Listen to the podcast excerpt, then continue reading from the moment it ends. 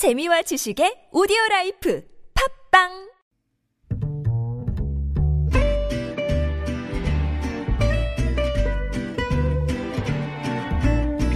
Good evening, everyone. Welcome to the evening show. 우려했던 대로 이태원 클럽에서 코로나19 집단 감염 사태가 발생했습니다. 방역 당국은 잠시 후 8시부터 한 달간 전국 유흥 시설에 대해 운영 자제 행정 명령을 발동합니다. 문희상 국회의장이 본회의를 열어 국민 개헌 발안제를 담은 원포인트 개헌안 처리를 직권 상정했는데요. 야당이 불참해서 투표를 못 해보고 법안이 자동 폐기됐습니다. 미래통합당 새 원내대표로는 오선의 주호영 의원이 당선됐습니다. 일본 위안부 문제 해결을 위해 30년간 손잡았던 정대협 출신 시민당 윤미향 당선자 그리고 피해자 이용수 할머니가 성금 출처 등을 놓고 서로 다른 말을 하면서 진실 공방으로 치닫는 분위기입니다. 잠시 후 서울타임즈에서 전해드리겠습니다. 김지은의 이브닝쇼 시작합니다.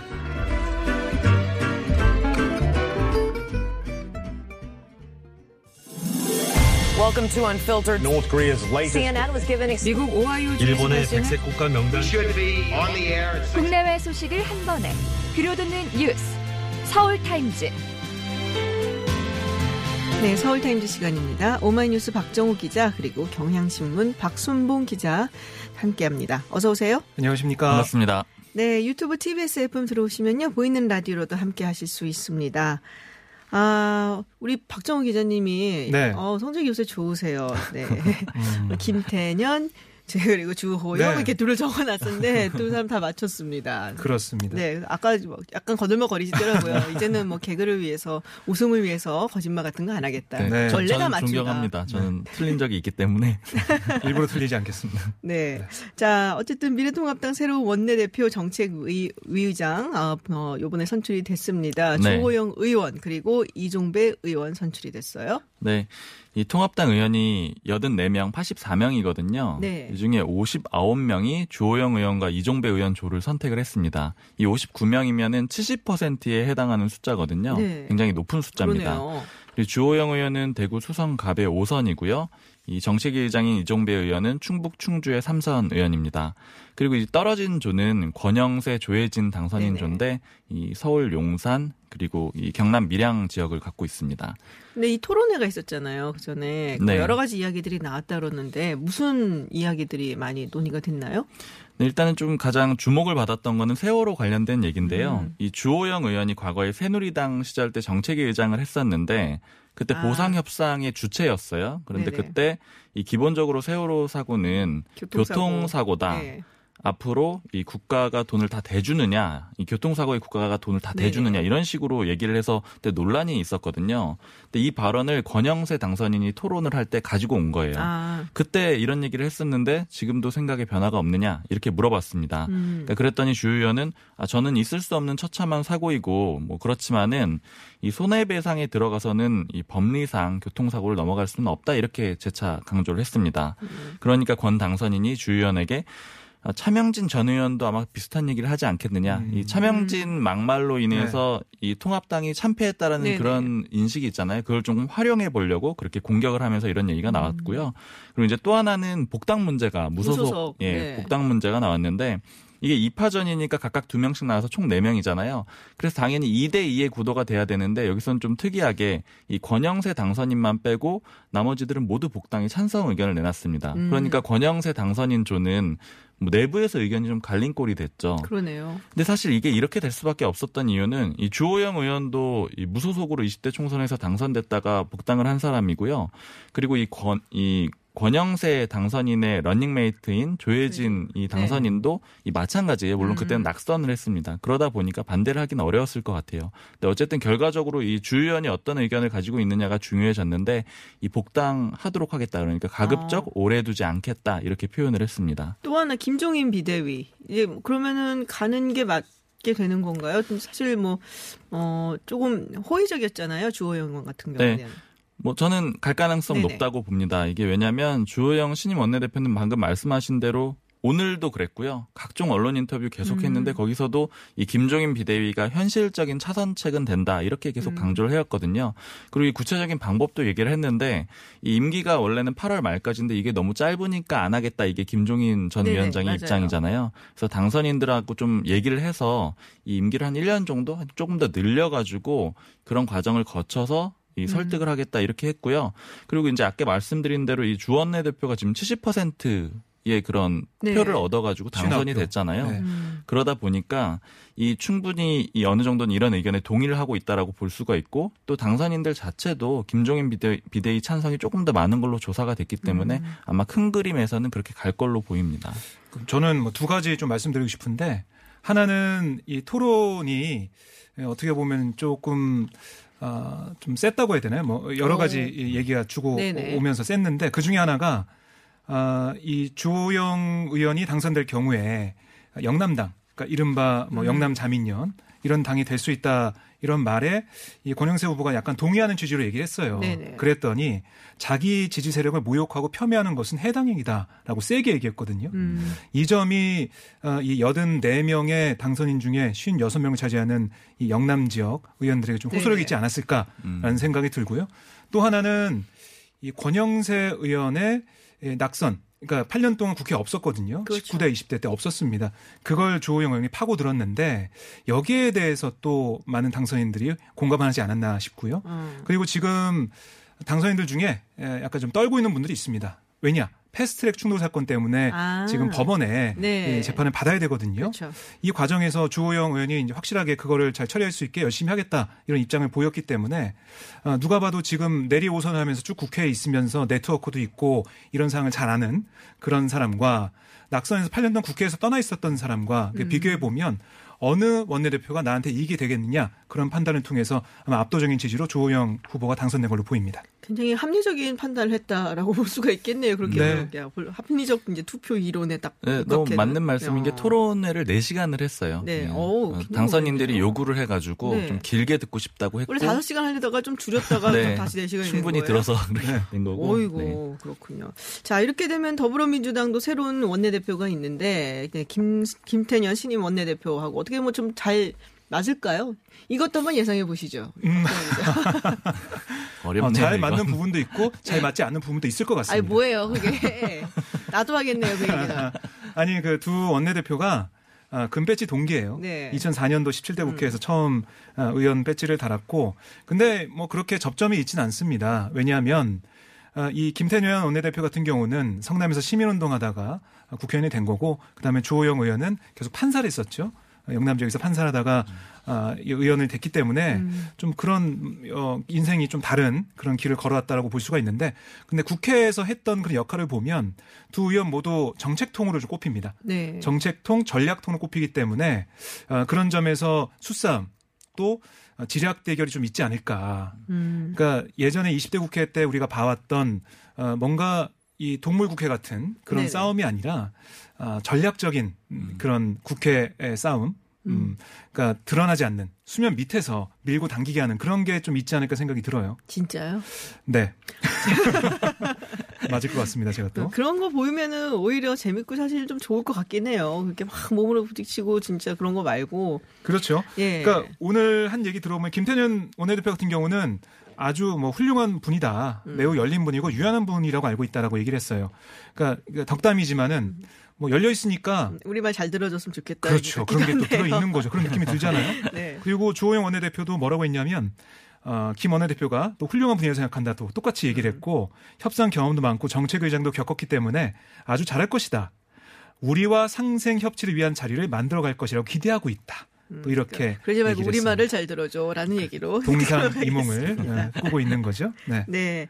자, 민주당이 어, 비례위성 정당이죠. 더불어시민당과 합당을 추진하기로 했습니다. 뭐 따로 뭐 구성을 하느냐, 뭐 의원을 보내느냐 이런 얘기들이 초반에 조금 있었긴 했는데 결국엔 합당 쪽으로 가닥을 잡은 것 같아요. 그럼 민주당은 이제 몇 석이 되는 건가요? 왜냐하면 지금 약간 문제가 있는 분들이 좀 있기 맞습니다. 때문에. 네. 지금 민주당이 163석이거든요. 네. 그리고 이 더불어시민당이 17석이에요. 그래서 합치면 180석이 돼야 되는데 이 두 명의 소수정당 출신 당선인이 안 갈 거고요. 네. 그리고 말씀하신 대로 문제가 됐던 뭐 부동산 투기 의혹이라든가 네. 여러 가지 의혹이 있었죠. 그 양정숙 당선인도 아마 안 가게 될 걸로 음. 보여서 177석이 됩니다. 177석. 그래도 굉장히 큰 의석이 됐죠. 그러네요. 음. 자, 열린민주당은 어떻게 되나요? 열린민주당은 같이 안 가나요? 어, 뭐, 정치라는 게 살아있는 생물이잖아요. 네. 어떻게 될지 몰라요, 사실은. 음. 근데 제가 볼 때는 그동안 선거 과정에서 민주당이 했던 얘기는 뭐냐면, 어, 열린민주당과 합당하지 않겠다. 음. 뭐, 무소속 복당시키지 않겠다. 그런 얘기를 했잖아요. 네. 근데 지금 지도부가 그대로인데, 어, 열린민주당 우리가 180석 만들어야 되니까 세석인 열린민주당 세석인데. 합치자. 이렇게 할 수는 없을 것 같아요. 아, 그래요? 그러니까 최소한 8월에 새로운 지도부가 들어설 때까지는 지금의 스탠스를 유지하지 않을까 싶고요. 음. 아, 물론 7월에 공수처 어, 그 공수처장 아, 임명 문제도 있고 네. 여러 가지 있기 때문에 거기에 따라서 정책적인 연대나 같이 목소리 낼 수 있는 부분이 있겠지만 합당까지는 가지 음. 않을 것 같습니다. 당장은. 그러니까 저도 이게 그 전당대회가 변수가 될 걸로 보여요. 음. 그러니까 왜냐면은 지금 현재 지도부는 굉장히 부정적인 기류입니다. 네. 왜냐하면 정봉주 전 의원과 좀 안 좋은 일 같은 그렇죠. 것들도 있었잖아요. 그런데 왜 전당대회가 변수가 되냐면 이 굉장히 그 열린민주당이라는 거는 강경 세력이라는 그런 이미지가 있잖아요. 여권의 강경 지지층. 그러니까 이 표를 활용할 수 있다라고 판단이 되면 전당대회 후보들이 일종의 공약으로 내세우게 될 거예요. 네. 만약에 그렇게 내세우게 되면은 합당의 가능성도 일부 있는데 근데 기본적으로는 지금 별로 합치지 않아도 이득이 되- 이- 괜찮다라고 보는 게 가만히 내버려둬도 그 세 명의 의원은 당연히 민주당과 개를 같이 할 수밖에 없잖아요. 그 지지층도 마찬가지고요. 현재로서는 그래서 그렇게 가능성은 높지는 않은 것 같습니다. 그렇군요. 통합당 같은 경우는 어때요? 통합당하고 미래한국당은 어떻게 뭐 합당 움직임이 있는지 뭐 어떻게 나가나요? 네, 그러니까 뭐 통합당은 지금 이제 방금 말씀드린 네. 새로 뽑힌 이 주 원내대표는 가급적 빨리 해야 된다 이런 입장이에요. 그리고 예전에 이 4호선들이 모여가지고 빨리 합당해야 된다 이렇게도 음. 얘기를 했었고요. 그런데 이제 문제는 미래한국당입니다. 미래한국당이 오히려 조금 어, 서두르지 않는 아, 느긋한 그런 모습을 오. 보이고 있는데 이 어떤 얘기를 하고 있냐면 이 원유철 대표나 조수진 수석 대변인이 좀 반복적으로 네. 하는 얘기가 뭐냐면 이 준연동형 비례제 뭐 선거 악법이라고 부르는데 이 악법을 폐기한 다음에 우리는 한 집이 된다. 그러니까 이 말이 무슨 얘기냐면 이거를 이 선거법을 개정한 이후에 합당을 하겠다라는 얘기가 되잖아요. 네. 그리고 오늘 원유철 대표가 또 하는 얘기는 뭐냐면 선거법 개정을 위해서 2 플러스 2 협상을 하자. 여기서 투투는 그 더불어민주당과 더불어민주당, 더불어시민당 그리고 통합당과 이 미래한국당. 미래한국당인데 그러니까 결국에는 이게 좀 마무리가 돼야 합당을 하겠다라는 거는 굉장히 시간이 많이 걸릴 수 그러니까 있어요. 그거 어느 세월에. 네, 선거법 개정이라는 건 정말 만만한 일이 아니잖아요. 안 하겠다는 거 아닌가요? 미래한국당 측에서 지금 약간 밀당을 하고 있는 느낌인데요. 네. 한 석만 더 있으면 또 교수단체로 되고 그한 석을 맞습니다. 어디서 구할까요? 어떻게든 구해 봐야겠죠. 어떻게든 구해볼 수 네. 있다. 아 무소속 의원들도 있고 네. 사실은 아, 그 원래 이 무소속 4인방 중에 그래서 네. 고민을 하고 있었어요. 홍준표, 김태호, 권성동, 네. 윤상현 의원 4 명이죠.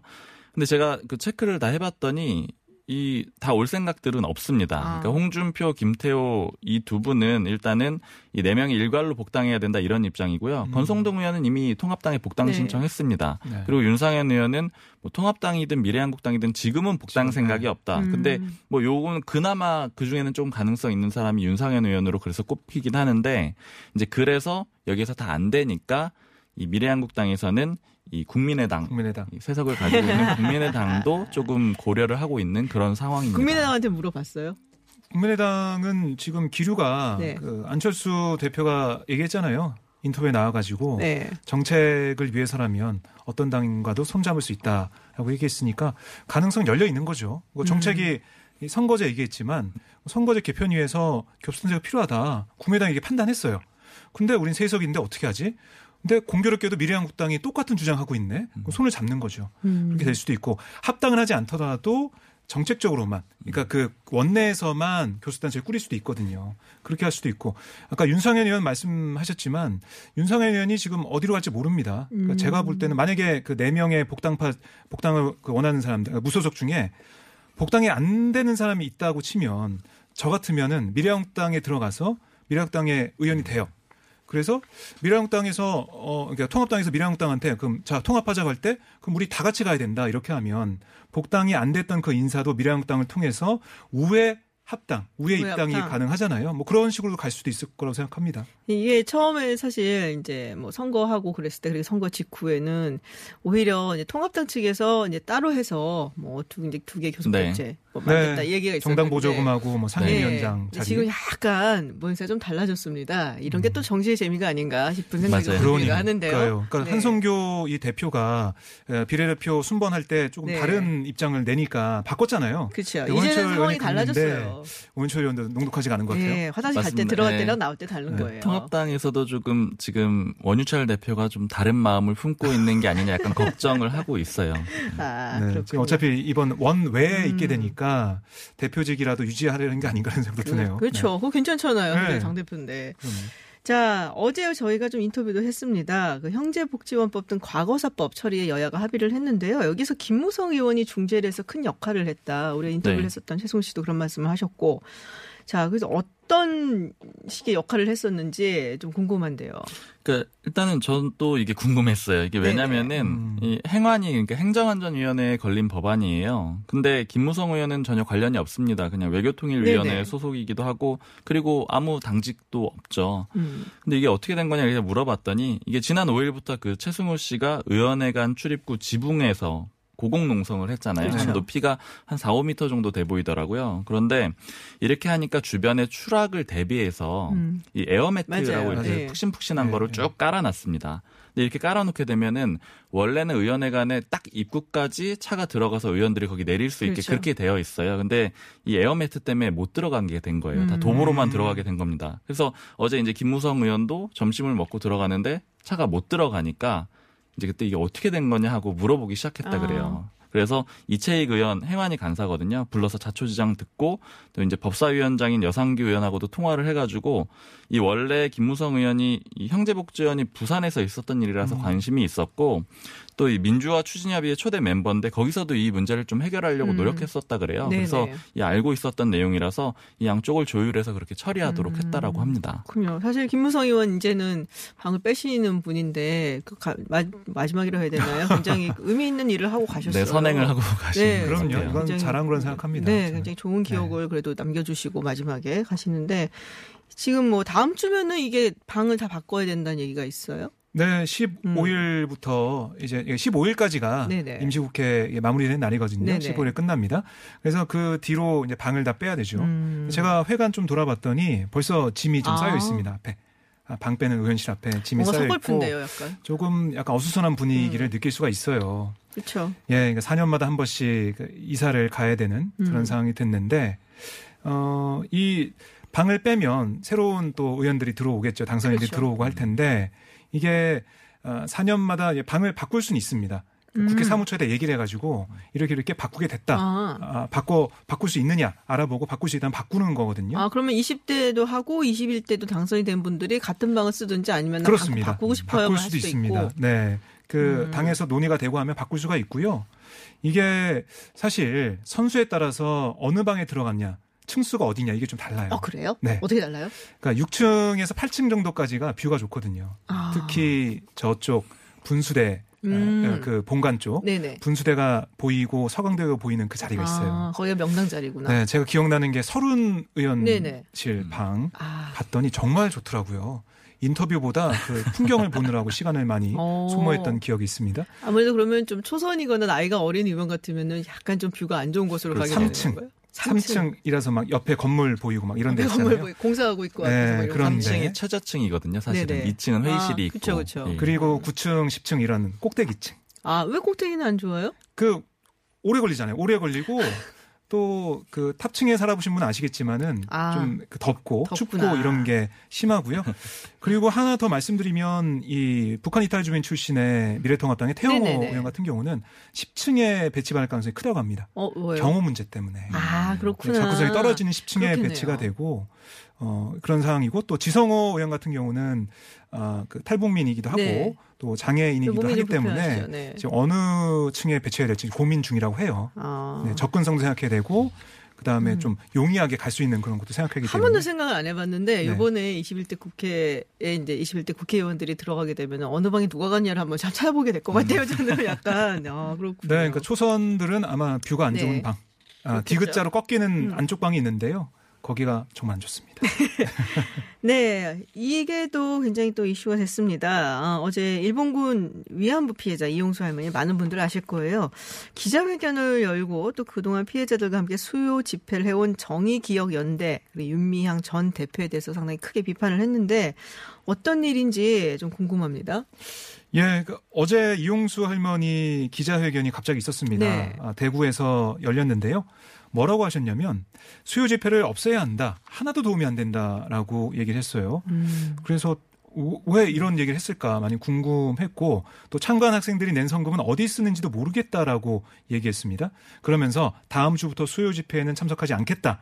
집회가 학생들 학생들 고생시키고 푼돈만 없애고 교육도 제대로 안 된다라고 주장을 했습니다. 음. 그러니까 또 위안부 대책 관련 단체, 그러니까 정의 기억 연대를 네. 지칭하는 건데요. 30년 가까이 이걸 계속 해왔던 이런 단체에 이용당했다라는 음. 취지로 또 주장도 했어요. 뭔가 뭐 사연이 있는 것인지 그리고 이게 이제 뭐 성금도 걷고 교육도 하고 뭐 이러는데 그러면은 사실 뭐 장부를 이렇게 보여주면 되는 거 아닌가라는 생각도 좀 들긴 하는데요. 그러면 윤미향 전 대표는 어떤 반응이 나왔나요? 네, 그 윤미향 당선인하고 이 정의연도 이 입장문을 내고 네. 이 아까 바- 방금 말씀하신 대로 영수증 사진을 공개를 했어요. 이 1995년 이 전국민 기금운동 모금을 이제 진행한 이후에 이 156명한테 4,412만 원 정도를 전달했다라고 주장을 하고 있거든요. 네. 그리고 또 피해자 8명에게 2017년 조성된 기금으로 개인당 1억 원을 이 여성 인권 상금으로 전달했다 이렇게 주장을 했습니다. 2017년이요? 네, 2017년에 이 조성된 기금으로 한 네. 그때 또 드리고 네. 예, 그렇게 드린 거죠. 음. 그때도 한번 드리고.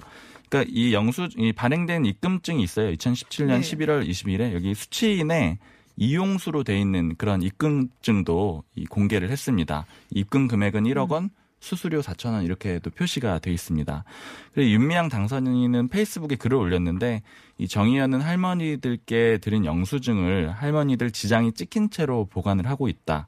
이렇게 음. 주장을 했습니다. 근데 이제 드린 돈들 말고 또 다- 성금이나 이런 것은 어떤 식으로 사용을 했는가 뭐 그런 부분에 대해서 뭐 저 같은 사람이 다시 자세히 알 필요는 없겠지만은 네. 할머니들이나 또 관련자들 뭐 이런 분들은 조금 알아야 되지 않은가 뭐 이런 생각도 좀 들기는 하는데 네, 그러니까 이게 네. 좀 기자회견을 하면서 이렇게 좀 진흙탕 싸움처럼 되기보다는 네. 만나셔가지고 그 실제적인 내역들도 공유를 하고 이런 과정이 있으면 좀 해결이 되지 않을까 그렇게 생각이 들어요. 네 알겠습니다. 자 조국 전 장관 부인 정경심 교수가 아 11일 0시죠. 그러니까 10일 자정에 네. 석방이 된다는 소식이 들어와 있습니다. 네, 이 작년 11월 11일에 이 네. 정 교수가 구속 기소가 됐거든요. 근데 이제 구속 기한이 6개월입니다. 음. 그래서 이 10일 자정이 되면 그러니까 11일 0시죠. 네. 그때가 이제 끝나게 되는데 이 검찰은 구속을 연장해 달라고 했어요. 근데 이제 음. 법원에서는 거부를 했습니다. 이 검찰이 이례적으로 240쪽에 달하는 이 방대한 양의 의견서를 재판부에 제출했습니다. 뭐 핵심적인 내용은 범죄가 중대하고 또 증거 인멸 우려가 있다 이런 건데 구속을 연장해 달라는 거죠. 음. 근데 여기에 맞서서 정 교수 측은 뭐 조정래, 황석영 작가, 뭐 안도현 신 이런 사람들을 비롯해서 6만 8천여 명이 참여한 탄원서를 재판부에 제출을 네. 했습니다. 이 불구속 상태에서 재판해 달라고 한 거죠.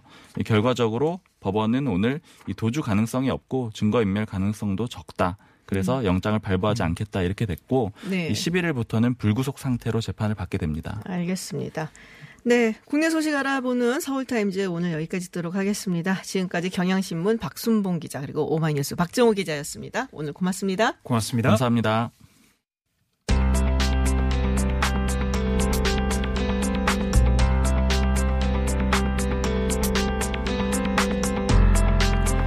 어버이날인 오늘 법무부 산하에 있는 포용적 가족 문화를 위한 법제 개선 법제 개선 위원회가 아버지 성을 따르는 부성 우선주의 원칙을 폐지하고 부모가 협의해서 아이의 성을 정하도록 민법을 전면 개정할 것을 권고했습니다.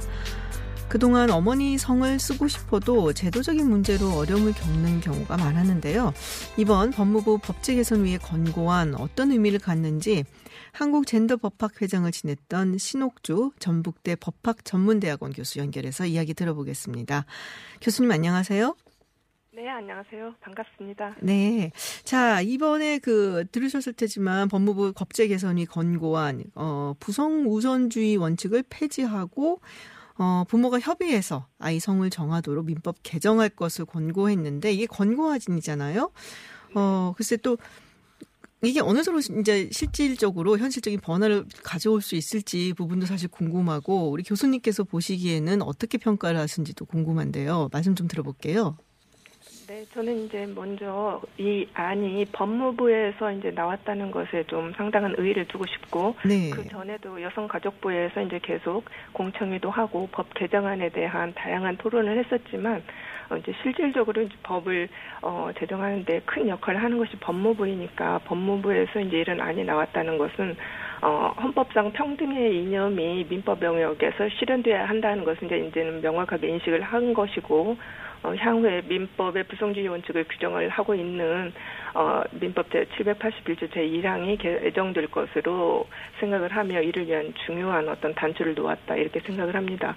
네, 법무부에서 나왔기 때문에 이 평등의 헌법에 정해져 있는 평등의 이념이 이제 민법 쪽으로 확장이 될 거고 더 많이 적용이 될 거다. 이게 법무부에서 나왔기 때문에 굉장히 좀 가능성이 있다라고 보시는 것 같은데요.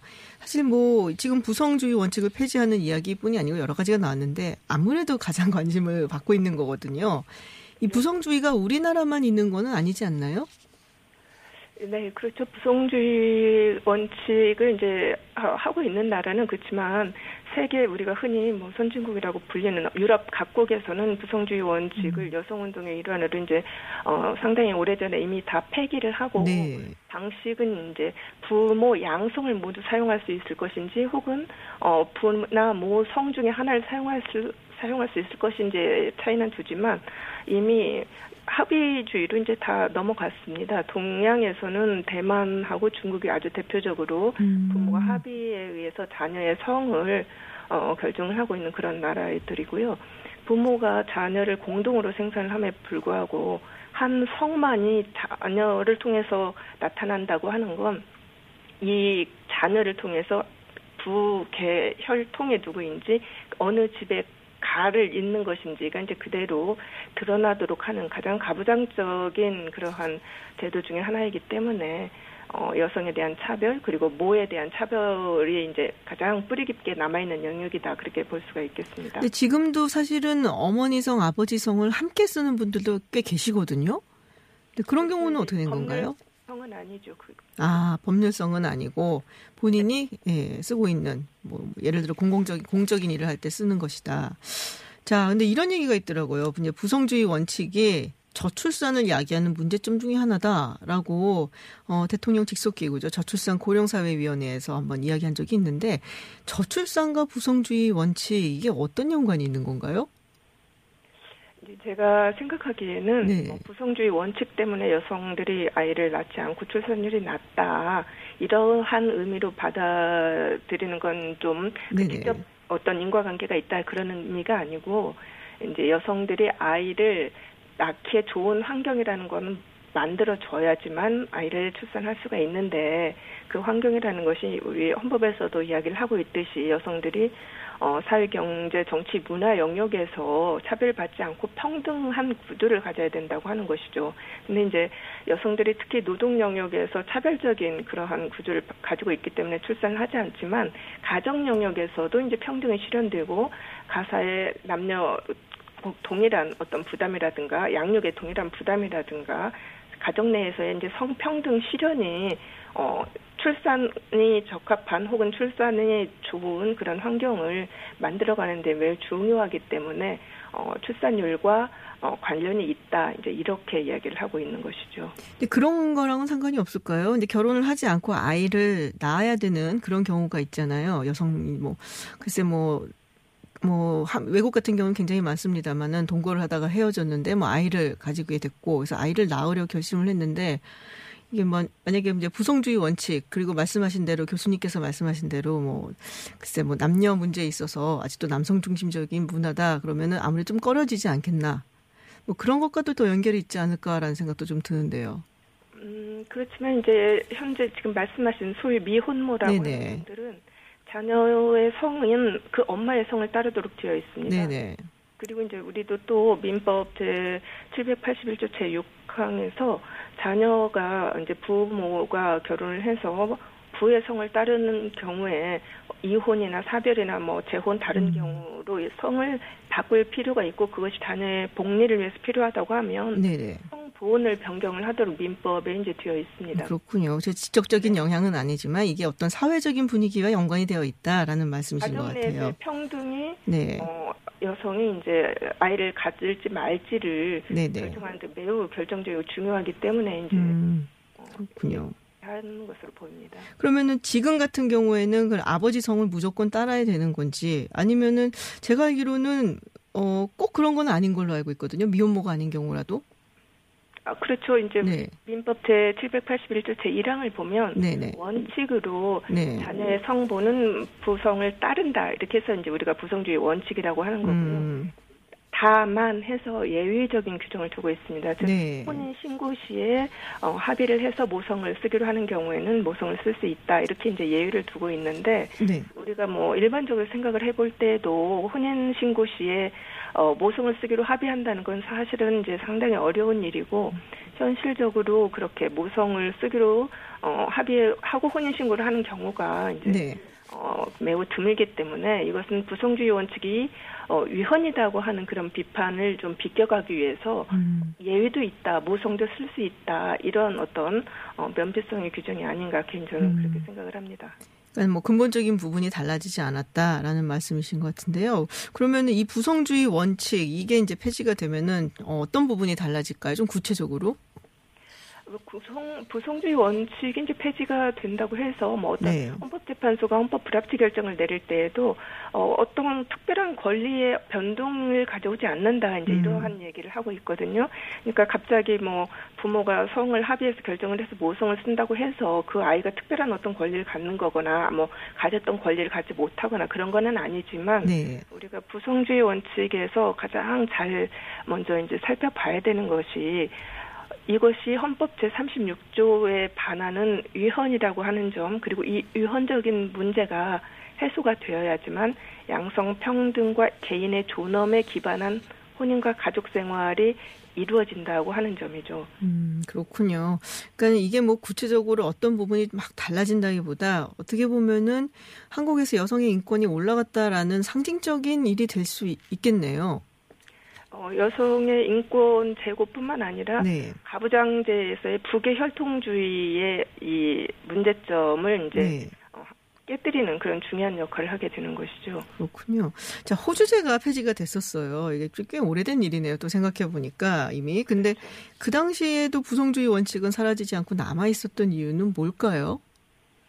이제 그 당시에 헌법재판소가 그 헌법 불합치 결정을 2005년에 내렸었는데 네네. 어 그때 이제 부성주의 원칙 자체는 합헌이고 다만 어떠한 경우라도 부성을 변경할 수 없도록 하는 것이 위헌이다. 헌, 그렇지만 헌법 불합치 결정을 한다. 이렇게 음. 보았거든요. 근데 이제 이 부성주의 원칙 자체는 합헌이라고 본 다섯 명의 헌법재판관의 의견을 보면 어, 양계 혈통을 모두 성으로 반영하기는 곤란하고 사실 일반 인의 이제 의식이 부성주의에 대한 그 의식을 여전히 가지고 있고 어, 성의 사용이 개인의 구체적인 권리 의무에 아무런 영향을 미치지 않는다. 이제 이렇게 어, 얘기를 하고 있거든요. 음. 그렇지만 부성주의 자체가 이제 위헌이라고 보는 그런 입장에서는 여성이 남성과 혼인을 해서 가를 만들었는데 이 여성은 아이를 생산하는 어떤 도구 객체화가 되고 가족 내에서의 여성이 나타나지 나타날 수 있는 어떤 방법들이 전혀 없어지게 되는 거고 남편의 가를 어, 잇는 그런 한 역할을 하는 부차적인 그 지위에 머무르게 된다는 점이 이제 가장 큰 문제인 음. 거죠. 그때 네. 이제 호주제의 결정에 있어서 헌법재판소가 한 얘기 중에 우리가 굉장히 중요하게 받아들여야 되는 것은 우리가 뭐 부성주의 원칙 혹은 호주제 이런 제도들을 어 문화다 혹은 역사적인 우리의 전통적인 제도다 이렇게 많이 하는데 이러한 제도들이라고 할지라도 역사성 시대성을 띈 개념이고 현행의 헌법 질서 인류 보편의 가치 정의와 인도 정신을 고려해서 오늘날의 의미로 다시 파악을 해야 된다 이렇게 이제 얘기를 하고 있거든요. 네. 그러면서 이런 북의 혈통주의는 헌법 제36조 1항에 반하는 네네. 그런 아 그 부결등주의가 아니라 호주제는 네. 제도다 이제 이렇게 어, 판단을 하고 있습니다. 네. 그런 이유를 부성주의 원칙에도 이제 그대로 적용을 해서 우리가 위헌이라고 판단을 할 수 있을 것으로 생각합니다. 네. 사실 뭐이 아버지 성을 따는 것이 되게 자연스럽고 외국만 하더라도 뭐 어머니 성을 같이 붙이는 경우도 있지만 대체로 아버지 성을 많이 따르는데 법이 개정된다고 이게 이런 것들이 문화적으로 뭐 자리 잡고 있어서 금방 바뀔 것 같지는 않습니다. 어, 그래도 이게 굉장히 좀 상징적인 어떤 의미가 있는 일이 되지 않을까라는 생각이 좀 듭니다. 아, 오늘 말씀 고맙습니다. 아, 신옥주 교수님. 네. 고맙습니다. 네. 지금까지 신옥주 전북대 법학전문대학원 교수와 이야기 나눠봤습니다. 네, 잠시 후 3부에서는 지난달 8일 경주의 모 특성화고에 재학 중이던 학생이 기능대회를 앞두고 숨진 채로 발견된 논란이 일고 있는 것과 관련해서요. 2017년 현장 실습 도중 사고로 목숨을 잃은 고 이민호 군 아버님 이상형님을 연결해서 이야기 들어보고요. 또 4부에서는 어버이날을 맞아 위로와 사랑의 노래를 들려주실 파페라 가수 임형주 씨와 함께 합니다. 저는 7시에 다시 돌아오겠습니다.